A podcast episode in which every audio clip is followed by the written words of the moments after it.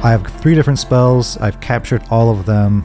I can say this one's epileptic, this one's not. About 10 to 20% of people with epilepsy may develop non epileptic events also. Fellow Homo sapiens, today it is part and topic two of our conversation with the adult epileptologist, neurologist, and fellow podcast host, Michael Kentris from Ohio, US. And our title today is Do You Actually Have Epilepsy?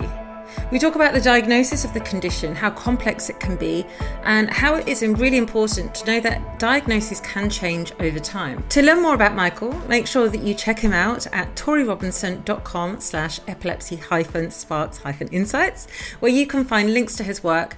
And if you haven't already, make sure that you subscribe to the channel to receive weekly episodes featuring some of the world's leading epilepsy specialists and researchers. Well, thanks for having me on again, Tori. I appreciate it. Uh, I am a uh, clinical neurologist, epileptologist, and I practice at a community hospital. I talk a lot about uh, neurology education on the Neurotransmitters podcast, uh, focus on learning more about what are best practices in neurology and what you can do to help your patients. Fab. And you are specifically an epileptologist, is that correct? It is your specialization in neurology. Yes, it is. I do a lot of general neurology, but that is, uh, I would say, one of my passions. We were speaking briefly before this recording about uh, uh, functional neurological disorder, um, PNES, non epileptic seizures, etc. Could you tell us a bit about your work in that, um, the relation between these type of seizures um, and epileptic seizures, and how you distinguish between the two? You know, it's one of these uh, situations where a lot of times someone comes in, you know, to emergency and you know you get a, a call you know as the as the consultant. Uh, i got a patient here who had a seizure you know the er doc calling you up and you know a lot of times my first i keep this to myself my first question mentally is well was it really? You know because a lot of, a lot of physicians a lot of clinicians don't necessarily accurately identify seizures based off of what we call semiology, which is just kind of the, the physical manifestations of what happens during an episode, whether it's epileptic, non-epileptic, uh, etc. So, so there are certain clinical phenomenon that occur during an epileptic seizure. Obviously, that is a wide uh, and varied, uh, depending on what part of the brain is being activated, and can look like many, many different things versus non-epileptic uh, or you know a uh, dissociative seizure, you know one of the types of functional neurologic disorders. And then there are, in addition to those, there's different types of like sleep, you know, like think of like sleepwalking as kind of the classic, but different type of sleep behavior disorders, or in folks with intellectual disability, you might get some uh, sort of stereotyped behaviors, uh, kind of like with like um, different repetitive types of movements and so forth.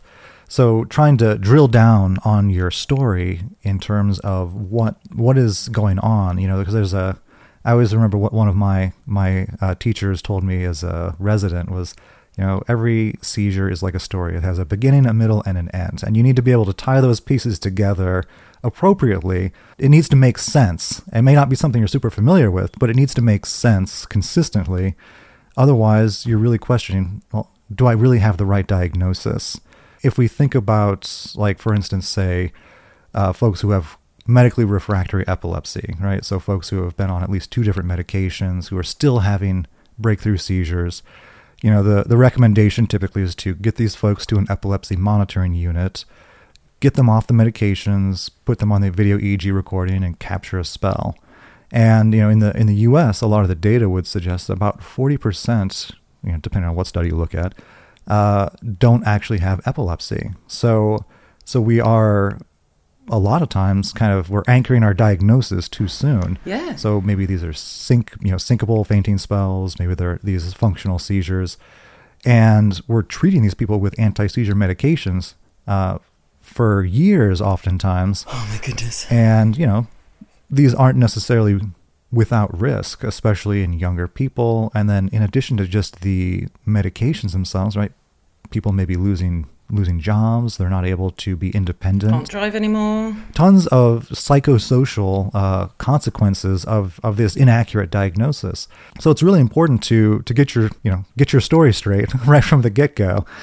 Um, yeah, question oneself, I guess, in terms of diagnosis. We were talking about this before, weren't we? About how you know no matter one's qualifications and level of you know the number of books you've read and or the number of years you've been on this earth, one must always question one you know one's uh, thoughts, beliefs, suppositions, uh, and diagnosis. I'm, I'm fortunate in as much at my, my new position that even though it's not uh, there's no neurology uh, academic department, I still get medical students and residents from other services coming through. Uh-huh. And I always tell them, you know, like when you get a report from another clinician, just like trust trust no one, and I, and I say don't even trust me. That's good. you know, you you need to verify everything independently. You know, it's you know especially in in big healthcare systems. You know, you get this game of telephone going on, and so a lot of times I'll be going in to do a, a consultation with a patient in the hospital and be like, oh, they asked me to come and see you because you you know they said you were a little confused, and I'll be like, I'm not confused. And it turns out they're not. They're not actually confused at all. so so I I think you know just having that that frank and open conversation with with your patients about what are they going what do they think's going on and you know if you're really lucky you'll also have someone who is there who observed it from the outside because you know as a lot of your listeners probably know if if it was a seizure, a lot of times the memory of the event is is very fuzzy at best. Yeah, or non-existent sometimes. Exactly. Yeah, and there there are some old studies. You know, uh, I think it's about seventy percent of diagnoses can be made from the history alone. Right. In medicine, it's our most fundamental tool is just getting an accurate story, and a lot of times, I always tell folks if they are having recurrent events, everybody's got you know a a camera that they're carrying around with them uh, I should say most people, uh, just video record it uh, because by using that semiology, we can look, you know, what kind of movements are the movements synchronous with one another? Are there side to side movements? Are the eyes open? Are they closed? Uh, you know, different constellations of symptoms say like, oh, this is very consistent with an epileptic seizure versus this is very suspicious for a functional seizure. And then that can really guide you in terms of what testing like should i be more aggressive with medication? Should i hold off until i can get more information? And uh, really guide you in providing the best care for for these people with these you know events that are oftentimes very nebulous at the first onset. So what would you do if you say okay this patient is not actually having epileptic seizures. You can't presume that they are not having epileptic seizures at all because that's just one or two views or pieces of evidence of their behavior or movement at that time. So, how do you go about ensuring that you don't diagnose somebody based on that one or two sources of information? That is a great question, uh, and actually is a fairly challenging one. So, if you're again, this kind of goes back to the stories, right? So, one is how many different types of events are there, and then you have to like go through each one, you know, get down into the real weeds with it. You know, like how do you feel beforehand? Like what's the first symptom that you feel? You feel? Do you feel anything? Is any any warning? Uh, and you know, again, hopefully there is a close friend or family member who's observed most or all of these events who can be like, oh yeah, and then I see them do X, Y, or Z, and then you can kind of get the whole you know isolated incident right. and they're like, all right, are there any other types of episodes that are happening? Um, just anecdotally, I remember um, during my fellowship, we had this this one woman who came in, and she was with us for I think about four or five days, and we had caught multiple non-epileptic seizures, and but the problem was we hadn't caught one of the event types that she was. Her entire EEG for days off of her medication was normal, and we were just about to discharge her home from the hospital. And literally hours beforehand, she had an epileptic seizure. And we're just like, geez. We almost missed it. Right, exactly. And so, you know, we, because we hadn't captured that last spell yet.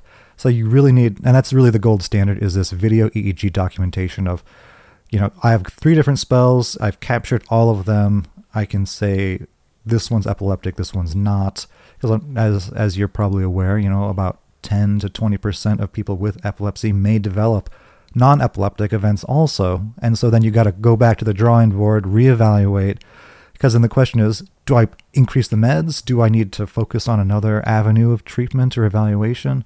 And I mean, or encourage changes in you know in lifestyle as well. I and think. it becomes very challenging when you have like, these multiple moving parts now. We're far too complex a species, aren't we? It's like God, I wish we were simpler sometimes. you know, I guess it's job security for me at least, but. there is that.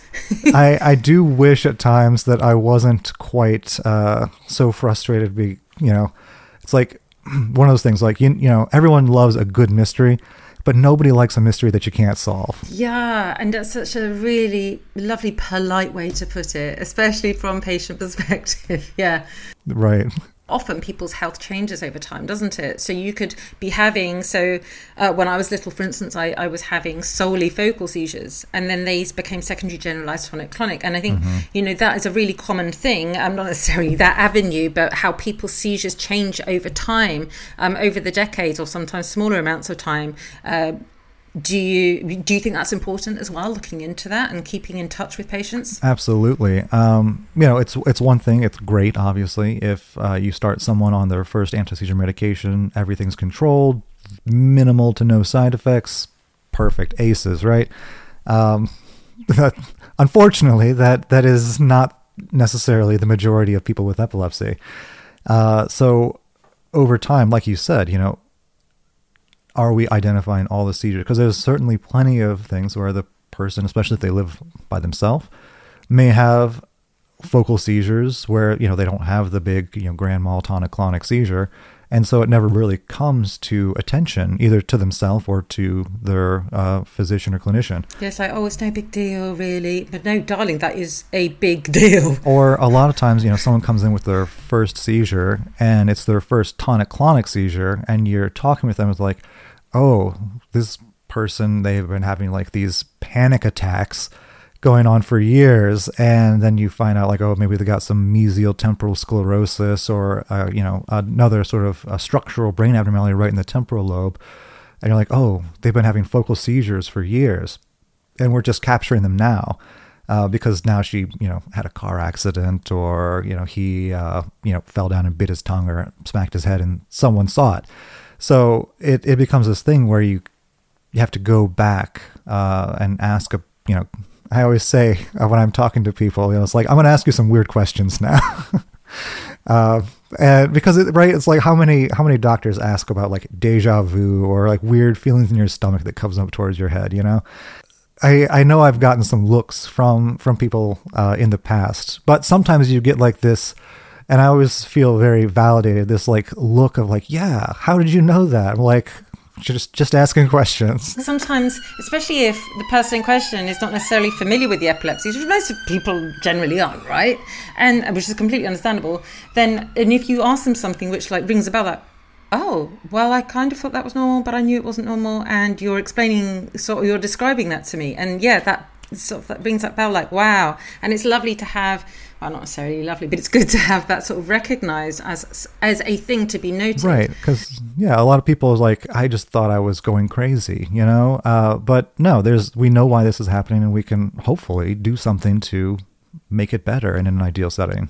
Yeah, and improve one's quality of life. Absolutely. That is what you are there for, is it not? Uh, and everybody in neurology and epilepsy, yeah, to improve quality of life, whatever that might mean whether it's about reducing seizures um, and or improving mental health, physical health, you know, all comorbidities. We were speaking about that for the whole shebang. Thank you so much for being with us, Michael. It has been a joy, as it was last week, and no doubt we will have you again. Could you please just remind everybody the name of your podcast so that we can encourage them to go and tune in? Yeah, it's called The Neurotransmitters, and it is available on all of your major podcast platforms Apple, iTunes, Spotify, and so on.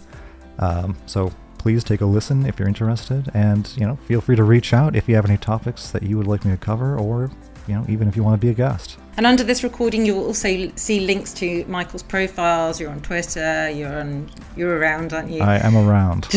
Thank you again for joining us, Michael. Thank you so much. If you'd like to connect, you can find me on Twitter, LinkedIn, Facebook, or Instagram. And I'd love to hear from you if you have any thoughts about today's show. Please subscribe to Epilepsy Sparks Insights on your podcast app so that you will never miss the weekly episode. I'm Tori Robinson. Thanks for listening.